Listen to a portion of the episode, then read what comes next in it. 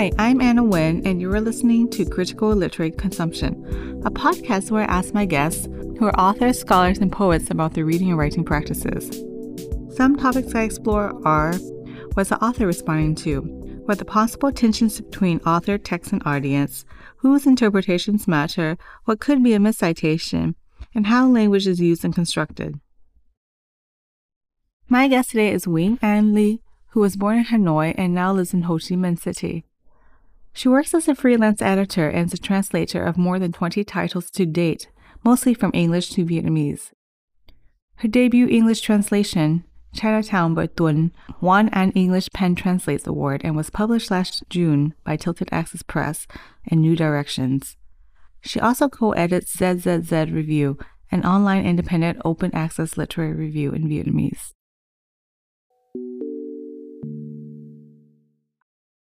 I'm so excited about this conversation because it's my first robust conversation about translation, which I'm informally interested in.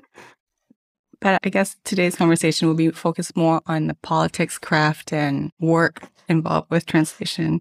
So hopefully this will inform me as I think about how I incorporate Vietnamese words in my mainly English text so I want to begin with this question as someone who speaks Vietnamese quite comfortably but cannot read or write in formal Vietnamese. I'm interested in your work as a translator. In some of your translated essays from ZZZ Review, in which you talk about translating Borges and Kazuo Ishiguro, could you speak more about your experiences as a formal translator? How do you demonstrate competency in various grammar styles and rules? And what is your method, if you have one? Um, at first, I may elaborate as to what do you mean when you say formal translator, like uh, a professional translator. Mm-hmm. Oh, so I guess because there is in graduate school something called translation studies, I wonder if that's a formal route you took, or if you had to demonstrate some sort of uh, fluency in the two languages that you're looking at. Are there exams that you have to go through before you are allowed to uh, translate yeah, a uh, novel? Uh, actually, I'm speaking mainly from my uh, experience working in Vietnam as a mostly English Vietnamese translator, but I think there are similarities between my experience in Vietnam and I think most of other translators in maybe uh, international sphere. So uh, about translation studies, I think that program is actually more about um, you learn uh, translation theories and practices uh, rather than translation practices. And if you do have a chance to practice, it's uh, more about like industrial uh, translation and not really creative uh, literary translation. So, in my experience, literary translation has uh, much more in common with uh, creative writing and literary creation as a whole, in that you, I think you mostly stumbled into it.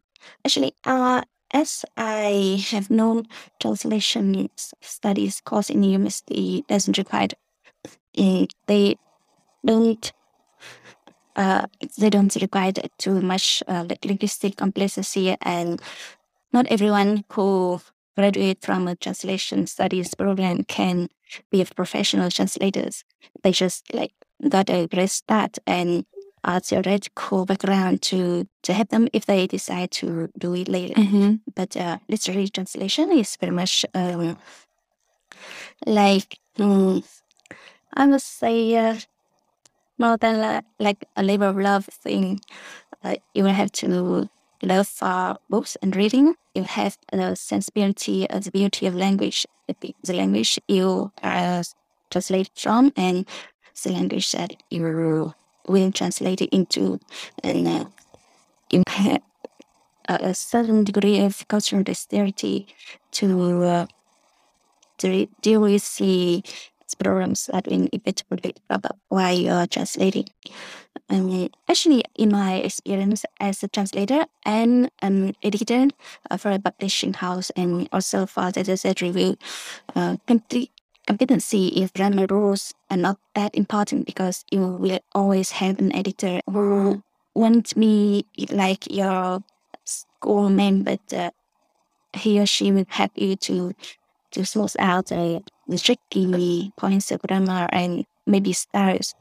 But uh, as an editor looking for a translator, I will look at some like um, demonstrations of a holistic complacency of language as a whole, and especially uh, if it is suitable for this particular project that I am leading the translator for.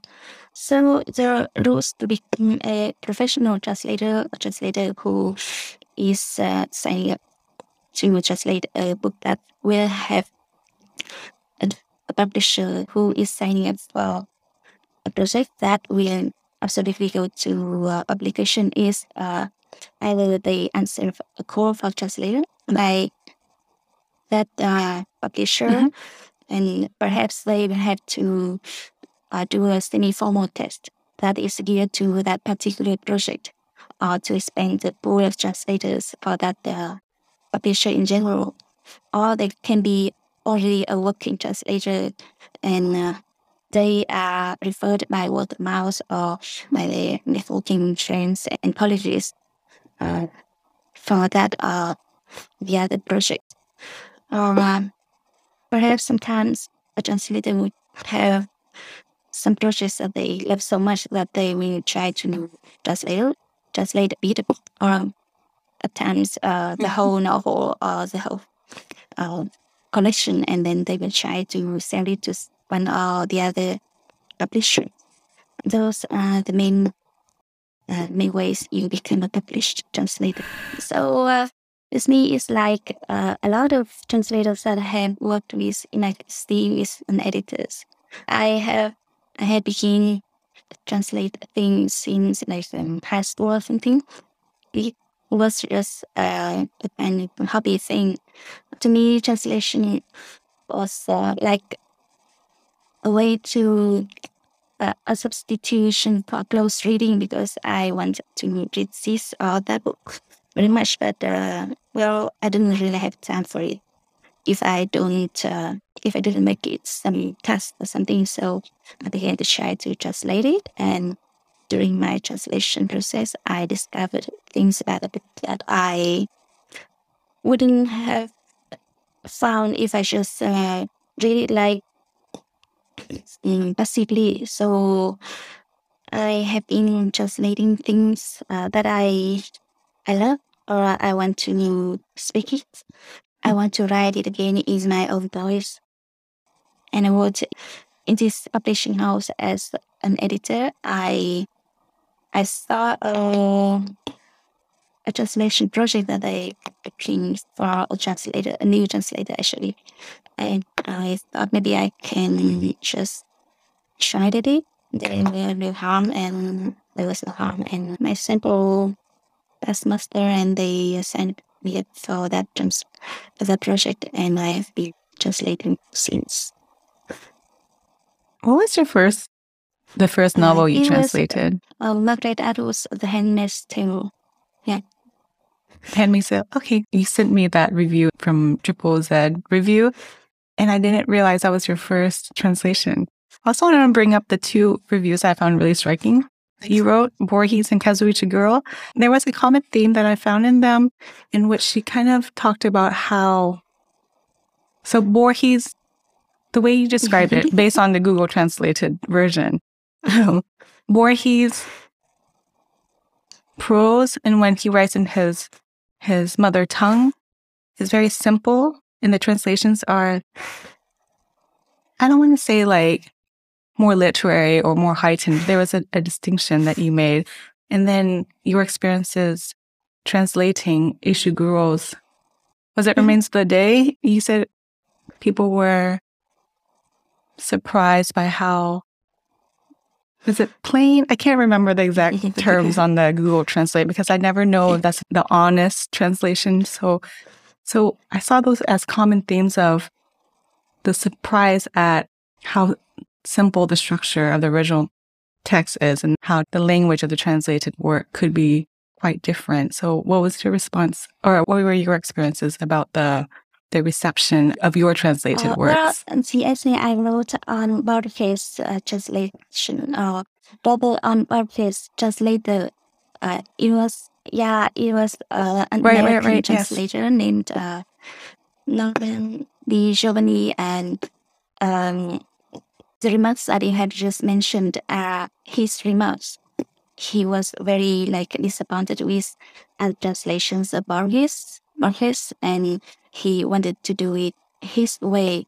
But uh, I must say that when I myself translated Borges' stories, I have read, I have consulted uh, Di Giovanni translation and like uh, three or four other translations, and every translator has his or her unique approach to one particular uh, author. And even though the Japanese criticized the others, like beautifying Borges' prose, he himself Mhm. has some somewhat guilty of that uh, beautifully it beautification. So I think it is Mhm. actually something that uh, every translator will will commit more or less because we as writers and, and translators are kind of writers.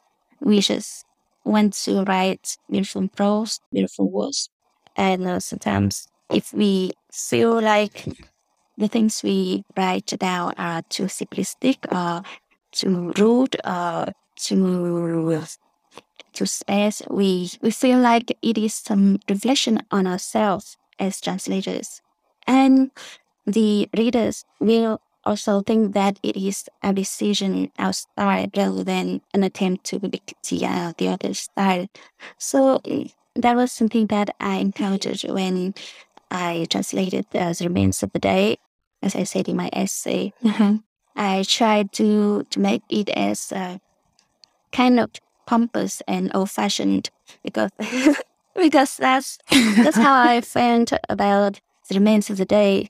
And uh, I think Ishiguro uh, is a very Mhm. special writer because uh, every book he, his is different. And I translated his nocturnes before it was, it is a collection of short stories and it is quite, yeah, it's quite modern and uh, lively and simple. So, so when uh, I got to Remains of the Day and there is a totally different approaches, then it created a lot of stress on me, and then it created a kind of backlash Mhm. uh, in uh, among the readers. But then after that, uh, some some readers actually see the point of my approach, and I'm not sure if they love that translation, but at least they they see the point. Mhm. So it sounds like the way you approach, specifically perhaps you, Ishiguro, there's a delicate balance between preserving the author's style and then some some of your desire to also beautify the language as well. So Yeah. there has to be a balance. Yeah, they they always be that uh, balance. For example, uh, just commit to Chinatown. Yeah, Chinatown is uh, Mhm. very beautifully written in Vietnamese, but uh, it is also very Vietnamese. And uh, as a language, can Mhm. sound bit simplistic if uh, we just transfer the same the same thing word by word to English.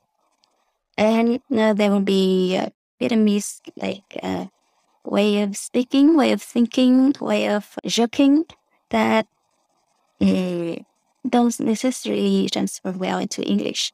So I uh, like I have tried two or three drafts of Chinatown before I decided on the last draft that I sent to my publisher, and uh, they were like totally different sentences between the drafts because when you uh, are reading the the original and the translation side by side, but when you forget the original and you just uh, did the translation, it will sound like yeah, will sound like uh, someone who is uh, just beginning to uh, to learn English, and it won't work well Mhm. uh, if I want to showcase this as her as a the like most beautifully written work in contemporary and colloquial Vietnamese.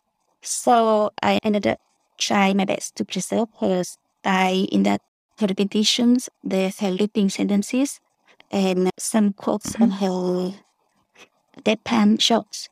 But uh, on the sentence levels, I will have to um, shift a lot around to make it sound uh, somewhat like colloquial English. Now that we're talking concretely about Chinatown, I know your translation is her 1st mm-hmm. to be mm-hmm. published in English. And I think, I think, was it publication? Oh, it was yeah. 2005, was it? And your translated version was just yeah, released like, this um, year, right? Two months ago. Yeah. yeah, it's very new. Um, and in the translator's note that you sent me, and also want to remark on the similarities in the sentiment in the interview hosted by National Center for Writing in the UK. You spoke about admiring the book as a young reader. And you kind of already talked about this, how you wanted to preserve Thuận's prose, uh, short, often repetitive, choppy, loopy sentences. I think in your translator's note, you said it was both an easy and difficult task to translate the novel. I think elsewhere in a different interview, you said um, you could read the book in one sitting, even though there was a sense of repetition. I, I found myself rereading passages because I thought I was missing something. I had to be very delicate when I read it because I thought it, it almost moved too quickly, even though it was repetitive in the sense of the memory that she was building on. There were multiple memories that she was building on. So while translating, did you discuss with Thuận how to best preserve her distinct writing idiosyncrasies? In general, I'm interested in how much input does the original author have in their translated works? Generally, how much does the author have to say about a particular project? Well, it varies from project to project and from the translator to uh, the, the author to the author. So sometimes there are authors who are just too famous or have to manage many translations into languages that they just can't uh, read or can't, can't communicate with the translators. Or they simply don't care. Then they will just let the translators or let the publishing industry does its things and yeah and and they, maybe they will put their the translations on their instagrams or twitter or something but they don't really engage as a project there are other translators who want to um, like micromanage the translations and uh, which can be a very good thing if they can supply uh, explanations mm-hmm. and uh, clarifications uh, perhaps manual editing of the, the final final translation. But sometimes can also be a curse if they want to like impinge on the translator's autonomy because uh, translators are traders too, and sometimes they do have egos, and sometimes they do have a very specific uh, methods or approaches that they want to try, and that is not necessarily similar to the others. Uh, in my case, uh, actually, I didn't have any contact with after I have uh, finished the final final draft of Chinatown, and after that, I only asked her a few things about uh, this or that my point to clarified, and they, and then she did did my translation before it uh, went to the publishers, and she was uh, happy with it. Mm-hmm. but for the next book I, I'm currently translating of hers, uh, Elevator in Saigon.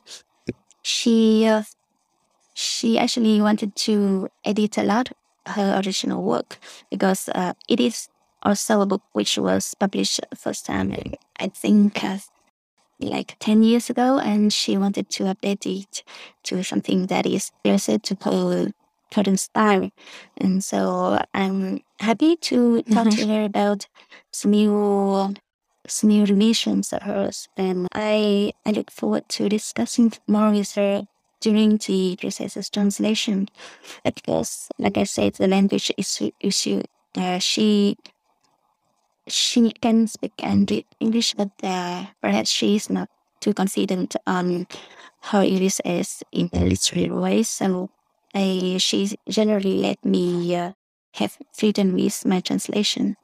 But uh, I know with her translation in into French, and she like have uh, I think six or seven books already translated to, into French. She she does work quite closely with her translators and from the time uh, for Elevator mm-hmm. Saigon, she she kind of rewrote the the book into a kind of literary strange that she thinks um, is more suitable for for it to appear to a French audience. I'm bringing up your interview a lot because I, I learned a lot from listening to that interview. You also remarked how Thuận lives in Paris now. Is that right? For the last three decades? Yeah. You remarked how the French media discuss her novel, Chinatown, which this is the language I use. Um, perhaps it's not accurate. There's a flattened sense that there's an absolute historical gaze on the contents of her novel, especially because I think she's also narrating a particular history that she experienced. Um, the the emphasis is on how life is depicted in post-communist Moscow or Vietnam. And you you use the word injustice. Like you said it was you thought of it more as a love story, I think was the counter. And I think this could be a generalizing statement, but I tend to think that most Anglophone readers, when they think of Vietnamese literature, they obviously think of the Vietnamese War and the subsequent genre of immigrant stories. Chinatown's different in that it talks about the impacts of the Sino-Vietnamese War and how it causes friction in the narrator's relationship with Thuy, a Chinese Vietnamese man. In your observations, you've noted that Thuận starts to break down tropes, though you did write in, in your translator's note, it's, it's a novel that can only be written by a Vietnamese person living overseas. And you noted, I think it was in parentheses, that she, the writer herself would kind of hate that sentiment. In what ways do you think this novel could provide a different perspective about the diaspora or about Vietnamese history, broadly speaking? Yeah, I think uh, what I, I mean when I read that, the other women probably hate the way I try to pigeonhole her into that description because, uh, well, others always write themselves to to to be received as the unique and individual writers that they are. But we as readers mm-hmm. and uh, translators or reviewers are just a particular kind of readers. We always have this urge to to try to make sense of what we have just read. Uh, in my case, as translated, to, to better inform my approach in translating her.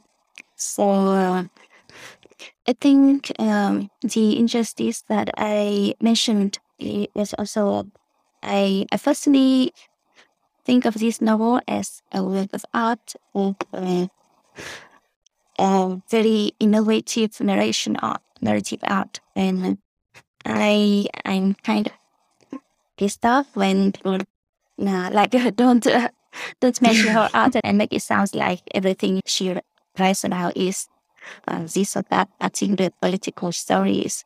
So uh, I think part of the reasons uh, why the French media made a case about Chantal when it came out was that uh, there were not very many reviews on Chinatown when the translation and the French translation come out. So they just picked on what they, they, they think is the most uh, obvious thing about the book because a review in the end is like, why should you read this book? If you say that it is a very difficult book to read because it's too challenging aesthetically. But uh, I have been pleasantly mm. surprised when Chinatown came out in English and thanks to the efforts of uh, New Directions and Tilted Axis, there have been a lot of reviews, both professional and reader side, such as Goodreads. I think uh, most most people will have quite strong feelings about just these uh, aesthetic aspects. But even on the um, subject matter, the the reception of the lesson in the side have been mostly about immigration and yeah, the lives of immigrations and maybe something about uh, his life and history and the relationship between Vietnam and China the book. So maybe it depends on the the time and the place. the main the main readers. I think it is different if you were Vietnamese and you read it in 2005, and you will find you will find that Turns has out these particular tropes about the Vietnamese history and about uh, the relationship with China. For example, most of us know very much about the war because it's like uh, something that was kind of suppressed in collective memory around that time. Recently, it has been better, but in when published Chinatown, I think it was like the first ever literary book that addressed that war and the plight of the Chinese minority in Vietnam. Mm-hmm. Before I read that book, I haven't even thought of the Chinese as a minority and who could be oppressed, who could suffer from the uh, mental policy. Because uh, normally with us, the Chinese mm-hmm. would be like uh, this moral minority who were hardworking and uh, resourceful and um, mm-hmm. very traditional mm-hmm. and very business savvy when we are faced with the idea that those very admirable people have been like, oppressed by the the government uh, mm-hmm. on some kind of grounds. I know we kind of we kind of alluded to the topic of what narratives and what gets read and who are the main audiences of Vietnamese American and Vietnamese readers. And um, uh, Viet Thanh Nguyen's famous concept, narrative plentitude, is often talked about, especially within Asian American writers and scholars. And I wonder if we actually see robust selection in translated literature. We can talk broadly or even specific to to okay. what you see in Vietnam. So um, I think Viet Thanh Nguyen first introduced the concept of narrative plentitude in a book he he wrote titled "Nothing Ever Dies: Vietnam and the Memory of War." And then when um, the movie Crazy Rich Asians came out, he wrote an op-ed for the New York Times, and he reintroduced that that concept. So it's very broadly used. What do you see as the politics of translated publications and and if there is a sense of narrative plentitude in your experience, are translators like yourself supported and acknowledged for for work and labor? Yeah, I think uh, yeah, Nguyen's concept of uh, narrative plenitude is a, a concept that is made uh, aside from the minority discourse in the US, and it applied to Vietnamese American mm-hmm. and Asian American, and maybe uh, BIPOC authors in in the US, and uh, it probably wouldn't apply to someone like Thuận, who wrote uh, for Vietnamese audience mm-hmm. because her story, even though uh, with all her, her newness and her challenging and the challenging styles, won't be uh-huh. Minority, won't be a part of the narrative uh, scarcity that mentioned, but part of the very narrative um, plenitude that he wants to discuss. So, and, and I think that is part of the reason why she could write as she did because she she was writing for a Vietnamese audience. She doesn't feel like she must explain this. Uh, she must be the representative of that. Uh, and when you, you read her, you are reading a Vietnamese authentic. Is this word allowed here? yeah. yeah a kind of authentic voice is not is not catered to uh, foreigners, uh, to to to an, the audience. But when it is translated into English, into uh, a country which is, I think, uh, historically resistant to translation, such as US, it is like a double minority. If a, a book by a Vietnamese American wants to, to enter the mainstream imagination, they must cross a barrier of cultural and perhaps ideological uh, differences.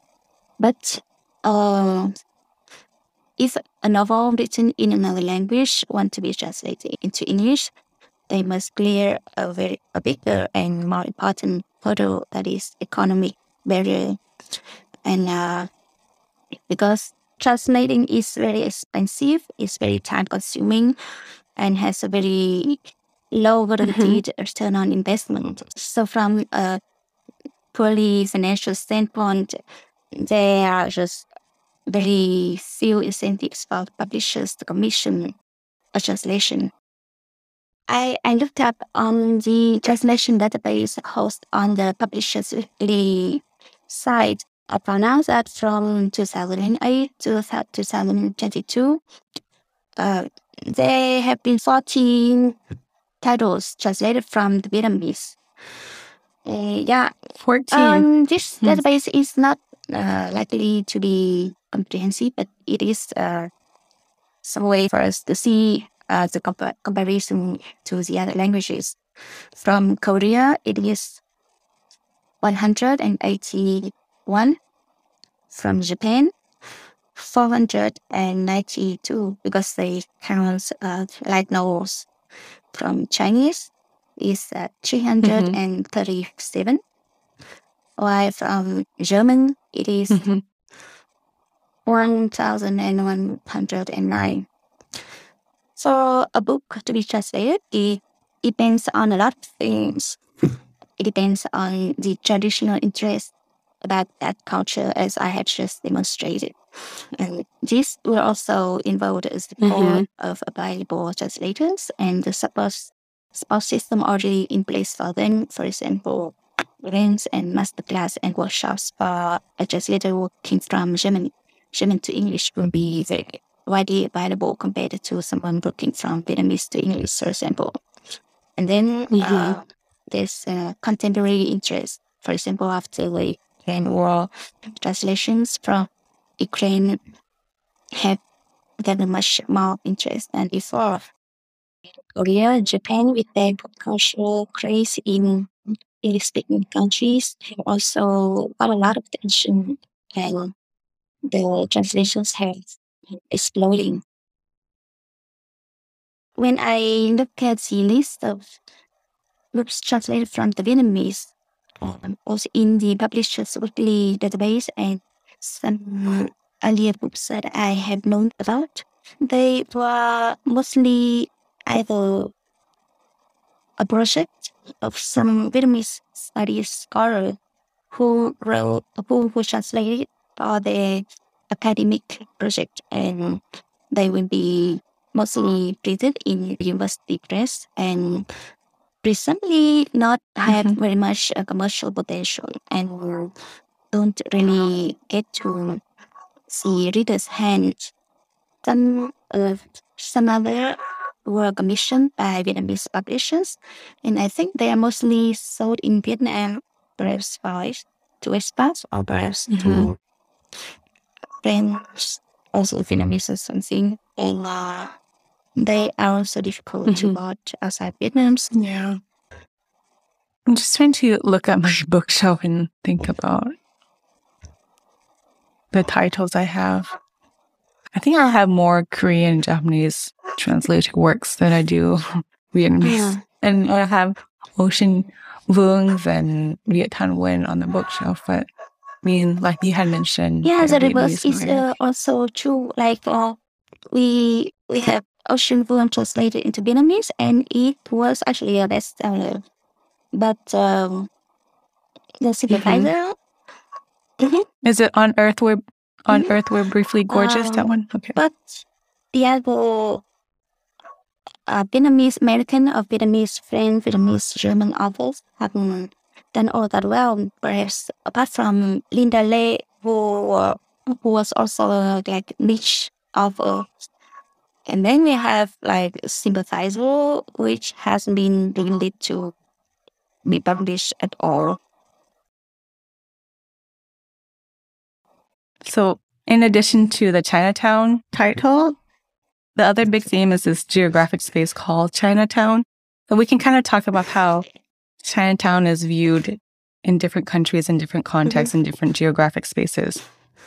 There, there too is a sense of a historical and critical origin stories of Chinatown or Chợ Lớn. And I had to ask my mother about this. I said, Mother, I didn't know Chinatown was called Chợ Lớn. And she said, Yeah. But she said everything now is Chợ Lớn. She goes to markets. She goes to Vietnam quite often, but when she's in Delaware and she visits the surrounding states, she said, I went to oh. the Chợ Lớn today. Oh, so, she just refers so to all in, the in Vietnam, Chinatowns. people call Chợ um, Chinatown, but in, in the US, she will call every Lớn. Chợ Lớn has become a translation for Chinatown. Oh, this is As a kid, I said, I didn't know you were referring to Chinatown. I thought she just meant a market. She said, no, Oh. Is Chinatown. but specifically, Chợ Lớn was a name, at least in the novel, the name of a quarter occupied by Chinese folks in Vietnam. And I'm speaking about someone who thinks about the space in the United States. I think people tend to think of it positively as a multicultural, diverse space. But Thuận, to me, has a different image of Chinatown, one that's connected to migration, xenophobia, and racism. Um, I'm not sure what, what you have read about American Uh, Chinatowns, but do you think that this novel provides a different perspective of that that image? And I also want to connect the ideas of Chinatown with this with this idea that you said is against cultural tourism in your translator's note. Um, when you say that um, the U.S. position Chinatown is uh, diverse and multicultural, yeah, do you mean like people like uh, Mhm. other than the Chinese cultures? Yeah, they're they're Korean Oh. restaurants, Indian restaurants. So it's actually very mixed. But why it's called Chinatown, I think is just kind of um perhaps like a historic gesture, but it doesn't it doesn't have the same connotation as what I learned from reading the novel. It's beyond China. It's very expansive. Mhm. Uh, I think part of it is because Vietnam is not uh, such a melting pot as China, and the population in Vietnam has been historically and even contemporarily rather like homogeneous. So uh. Chinatown, Chợ Lớn in in Saigon is like almost a prominent space of immigrant immigrant life in Vietnam. But then uh, Chinatown, Chợ Lớn in Vietnam has had its history for since like uh, in the 17th century. So, and mostly people just Mhm. consider it is as um, part of Vietnam now. And because, uh, yeah, the Chinese and Vietnamese are very close culturally. So I think apart from the times when there were political skirmish between the two countries, uh, people don't really think about the Chi Chinese as the other as something different. They are just one among the minorities of Vietnam. But I, I don't think that uh, to associate Chinatown in the novel is this racism. Oh, you oh you don't Yeah, think so? because, uh, Okay. first, I think um, Chinatown exists in the novel more like an idea and not a physical space, because uh, the narrator herself say Mhm. that says uh, she has never been to Chinatown. She has never been to Chợ Lớn. Mhm. Actually, Thuận herself said that she Mhm. has, hadn't been to Chinatown well after she has written this novel. So it is like, yeah, it is like uh, an idea existing land far away and uh, which her Mhm. loved one has traveled to and has vanished into, rather than a Mhm. particular space which is uh, physical, concrete uh, presence. But also, I, I think the idea of Chinatown in the novel is actually more positive than, than what you see from it, um, perhaps because of my translation. uh, because, like, um, is a Chinese ethnic man and he has faced so much discriminations and uh, silent oppression is north in Hanoi. So we ran to Chinatown and uh, Chinatown in Vietnam. Do you know that it actually started out as a refugee village? Yeah. For Chinese? Yes. So uh, Yeah. No, I mean I only knew because I did the research. So, yeah, I didn't know. I didn't know historically. we are we have been we have been used to thinking China is a big bully and Vietnam is the the small victim, but actually it is much more complex than that. And uh, as we see Mhm. in Chinatown itself, uh, sometimes uh, Vietnam can be the bully to the Chinese uh, minorities, but sometimes, like in history, uh, Vietnam can provide a sanctuary for this particular body of Chinese who ran from another group of Chinese. So I think it is uh, particularly poignant that uh, China, chợ in Vietnam started out from Minh Hương, uh, which had been a refugee, and then Thuy also led to Chinatown as a refugee from the northern politics. And Mhm. For actually, I think in in the novel Chinatown, the idea of Chinatown is associated with like freedom and inclusivity and Mhm. acceptance of what he is, and and it's not too different from the Western uh, conceptual, I think. Uh, From the US. US image of Chinatown as a place of inclusivity. Yeah, Mhm. that's what I think. yes. So I think, of course, Chinatowns in the United States projects images of um, diversity and, and um, inclusivity. I also think this framing of uh, cultural tourism is very interesting because I remember when I first arrived in Hanover, Germany, where I'm currently based. I went to a pho restaurant nearby. The the G who owns the restaurant said she when she knew I was born and raised in the United States. She she actually said the word Chinatown. She said there's there's more probably to do in the United States because there are a lot of Chinatowns. And I think a lot of people do use Chinatown as kind of a metric of tourist attractions because some of them are very well known or have, have a good reputation. And I wonder if there's an idea of cultural tourism that one is exploring in addition to it as being a uh, an inclusive Uh, space. actually, when I I was thinking of uh, the division of Vietnam and, and not Chinatown. If you read the book as an outsider, you will find examples about like uh, the marriage, the Vietnamese marriage rituals, and uh, the snack meals, and uh, the souvenir shops uh, which sell uh, paintings of uh, the lotus villages at the Halong Bay and everything like that. And that's that's what I meant when I read that uh, is against cultural tourism because when you read a book uh, written by a Vietnamese, which parents to the foreign foreign readers, there will mostly be some some such sentences uh, which like educate other people about how how our culture is how we are played in this. It is like uh, a kind of self exotization and uh, to wrote against that kind of taking yourself up to the self uh, the image to the foreigners. I'm not sure. I think this was more if you are Vietnamese reader because you realize that what she is doing is to present uh, those kind of uh, set pieces as uh, uh, in some mocking way and as some kind of uh, defamiliarization.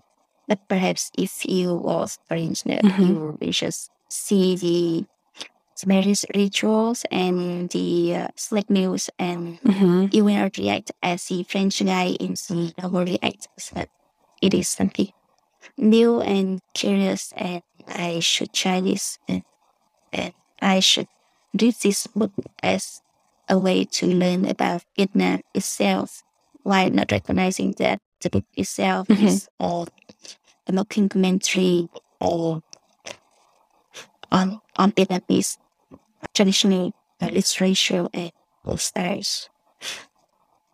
You, you said it's um it's mocking. Is that the word that you Mhm. used? Mocking. Okay, it's funny. I think in an interview you said that there's a lot of humor, and of course, I think humor is always so culturally relevant. So because I um I don't know the literary styles of Vietnam like Vietnam novels, so sometimes I actually thought the tone was quite mm-hmm. serious rather than like self-aware and humorous. When I first read it the first time, I just thought it was kind of a very melancholic story. But then when I read your interviews and how you you viewed Thuận's work, I thought, okay, so I have to reread it. So, and this is why I appreciate conversations like this because I think there is a way to talk about how sometimes a reader is excluded from the cultural commentary because they don't get it. And I think that's fine. And I think it takes some effort to actually learn, especially when it's a translated work, to learn the specifics of the culture and then the kind of tone that is necessary. And and that's why I thought about intertextuality. I find that there are multiple stories in Chinatown. Please correct me if I'm misreading. So of course there's the narrator. When we first read the the first page, we understand that she and her son are on a bus. And then the bus has stopped for, I'm not going to spoil it, but the bus has stopped. And so she's kind of going through her life story. Yeah, there's a very long, I think my translated version is like 150 something pages. And so there's a long soliloquy. And then throughout the soliloquy, she specifically always cites Margaret Duras and uh, Milan Kundera.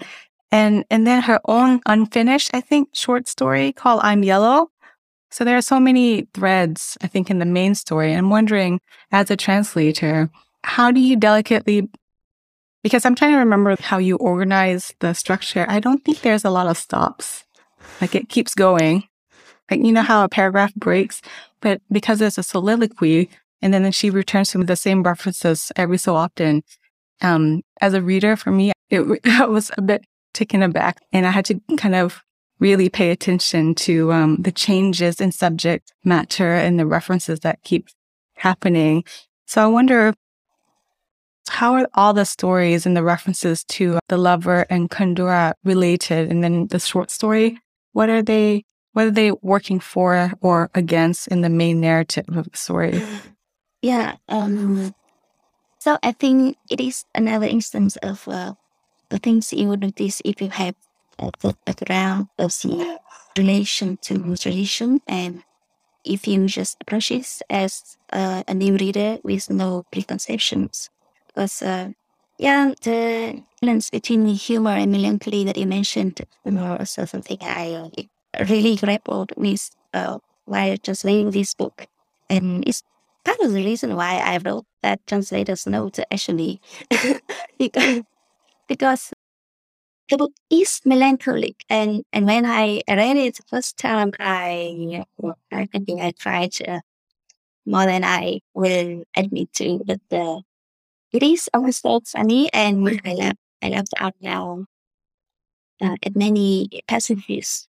But uh, no I think it is because I have been so used to this kind of uh, portrayal of Vietnam and Vietnam history in a very solemn way and very serious way. So her flippancy was actually very refreshing to me back then uh, as a younger and who was taught to be obedient to elders all the time and worship our country and so on. And then I read who was very very dis- respectful. So, uh, so perhaps, uh, so perhaps an American reader who is used to talking trash about their government all the time when it wouldn't feel the impact of translating as much as I did. Um, but then again, I think we were also allowed to laugh at our own absurdities more like uh, for example, if you were a newcomer, you won't know if you are allowed to laugh at it, or perhaps you would be disrespectful to another people's culture and so on. And uh, perhaps with all my explanations and trying to convince you, you won't even see it. Will uh, find the book humorous at all, and it is alright too. Um, mm-hmm. Even Vietnamese uh, readers have very different reactions to the book. So, and uh, it is the same way mm-hmm. about Kundera and Duras. I, I think uh, I picked up Kundera because I I have read so much Kundera and I knew that she mm-hmm. also loved Kundera uh, because she didn't mention Kundera at all in the book, and it is uh, just through some very subtle contextuality. But Duras, she mentioned a lot. Mm-hmm. You will be prone to think that she she criticized Duras, but Duras and Kundera are her literary idols. And uh, she, mm-hmm. she loved them. She read a lot of them. She even translated a little bit of their of essays about them. But she it is also mm-hmm. the reason why she thinks she can criticize them as uh, as only a fan can criticize their idol. Yeah. Sure. And uh, I think when she mentioned Kundera and Duras, there may be other authors that I already picked up as a student. Uh, she put herself mm-hmm. in the French traditions because she she mentioned a student in school she like learned uh, Vietnamese and Russian authors at school, but when she came back home, she read uh, mm-hmm. French authors. And she loved French authors the way that Xingjian, you know, uh, the, Chinese uh, novel mm-hmm. laureate, loved uh, the man tried to, uh, not really tried to, but uh, unconsciously wrote in their tradition. So her mention of Kundera and Duras, on the one hand, put herself in the French literary traditions, but on the other hand, mm-hmm. uh, they put her in the French immigrant literary tradition because Kundera is an immigrant in France and Duras was an expat in Vietnam and was famous for most about Vietnam. Yeah. So they are I think there are these twofold um, homage here. Yeah, and and the character, she was studying in what was then called the Soviet Union. It was I'm Yellow. Was that? Did she write it when she was studying abroad there? Or? No, she wrote I'm Yellow when she has already come back home and when she has already lost Thuy. Okay. And I think uh, these short stories, or maybe a part of novel, such as like a way for her to to examine her own life from from the other perspective, that of the runaway husband. And uh, mm-hmm. yeah, and yeah. she she tried to understand how her husband might have been thinking before running away like that, and uh, mm-hmm. perhaps uh, the way she right. criticized similarity and opportunism of uh, Luan, the wife of the artist wife is a way that she tried to question her own conformism of the American culture and oppression that visit was this uh, Thuy.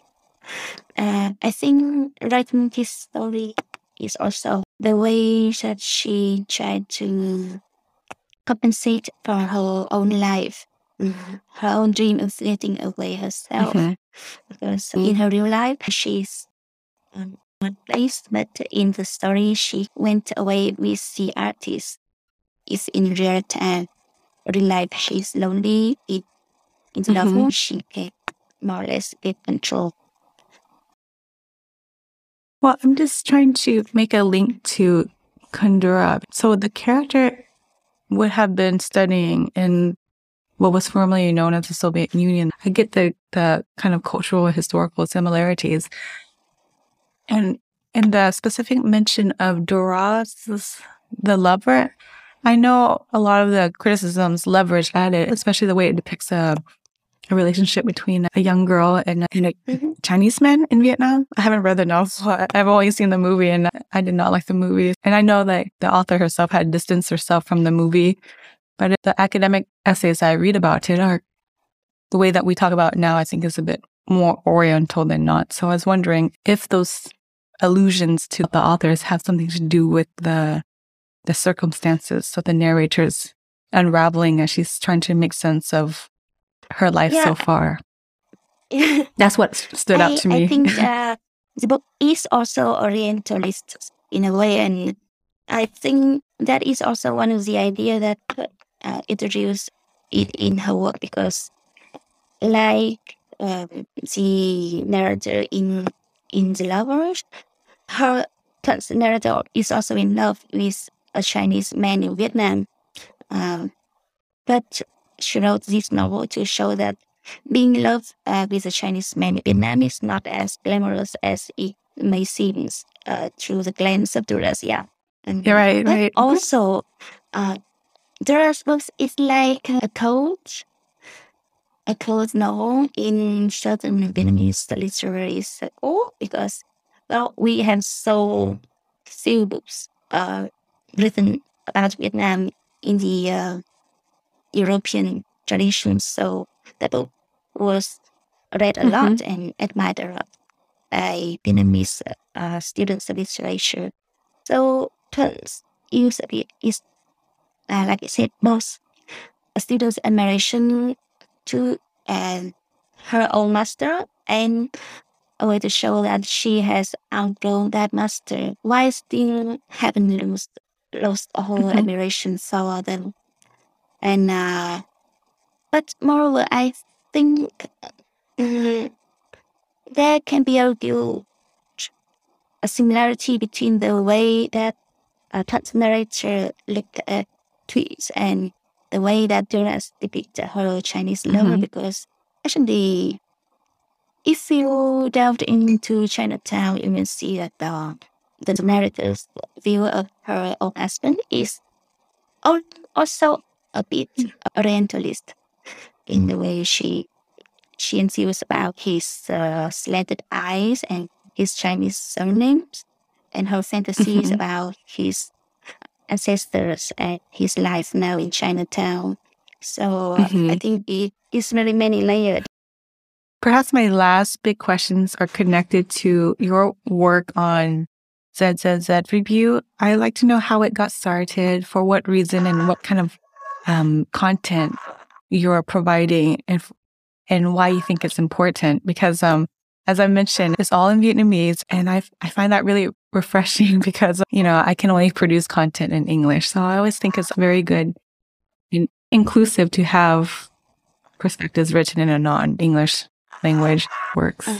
Well, Civil Search Review was started as an child of, of my college in Viên Nguyễn after she has done her PhD in Vietnam. Started as a blog where she tried to uh, catch up with the current publication books in Vietnam by writing reviews and theoretical essays. And then she realized that there was a real demand for that kind of that time essay that she was putting out because we have a lot of uh, readers groups and we do have a lot of journals, but we don't have something that can provide in-depth mm-hmm. reviews and discussion since the average reader and she can do it. And there were a lot of our friends who were also with a background in academia who wants to join in and so magazine got started. So far, we have put out 11 issues, and there's also a sister blog. Each issue is about a particular regional or cultural areas. We have issues on on problems such as um, LGBTQ or sci-fi or translation studies. Mm-hmm. Uh, in general, we offer all kinds of writings. We have reviews, interviews with other translators. We have essays and books uh, on Buddhism, matters. And because we were translators first, we offer a lot of translations of such short stories or essays, novels, sometimes poems. And we also work with uh, publishers to put out like extracts of the imminent publications. People can actually decide if they they want that book. And we do also translated excerpts of novels or short stories that no publishers have signed on yet, but we think that could be a good fit for the Vietnamese audience. And we hope that uh, some publishers will pick up on it. We also provide translations of critical essays, for example, in uh, translation issues, we, we translated a whole chapter of uh, Lawrence famous book, uh, The Invisibility of uh, the Translator.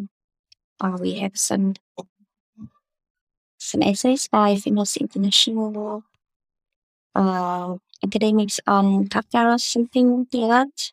And uh, it took a lot of well, logistic efforts to make it happen, but it is worth it. In the near future, we will also want to open an English uh, subsite to introduce more about Vietnamese literature because now we feel like we are confident enough to do it and often the relative um, warm perception Chantal, I think that perhaps Vietnamese uh, literature can have some stand on the international stage. So that is what we are doing I thought it was really funny when I read the about about the reviews um I guess biography it was described as non-academic and I really laughed at it because I think at least based on the translations I had to translate your essays and they're actually very theoretical so I thought it was funny that you you you yourself use the word theoretical but I like that the review rejects the term academic. And so, lastly, if you can share, of course, what new translations we might expect from you now or uh, in the very well, near future. Currently, at the moment, I'm working on uh, another book like which I mentioned, uh, entitled, I mm-hmm. think, Elevator in Saigon. Mm-hmm. It is also a kind of mm-hmm. after this uh, humorous book, but it is also more realistic than how I think. And I hope that I will finish it soon and send it out to, to tilted axis. And now on the Vietnamese front, I finalizing two collections of short stories by Borges, which I'm so mentioned, mm. I think, and uh, a few a few other projects that I'm not really uh, comfortable talk about. No, no, that's fine. I'll just have you on when um, Elevator in Saigon is out, and I'll just have you back on. We can continue the conversation. So thank you so much, An Ly, for the conversation. I know a lot of times people think American perspectives kind of override a lot of the other perspectives. So it's always really nice to hear how um how we should also prioritize a non-Western perspective on reading and literature.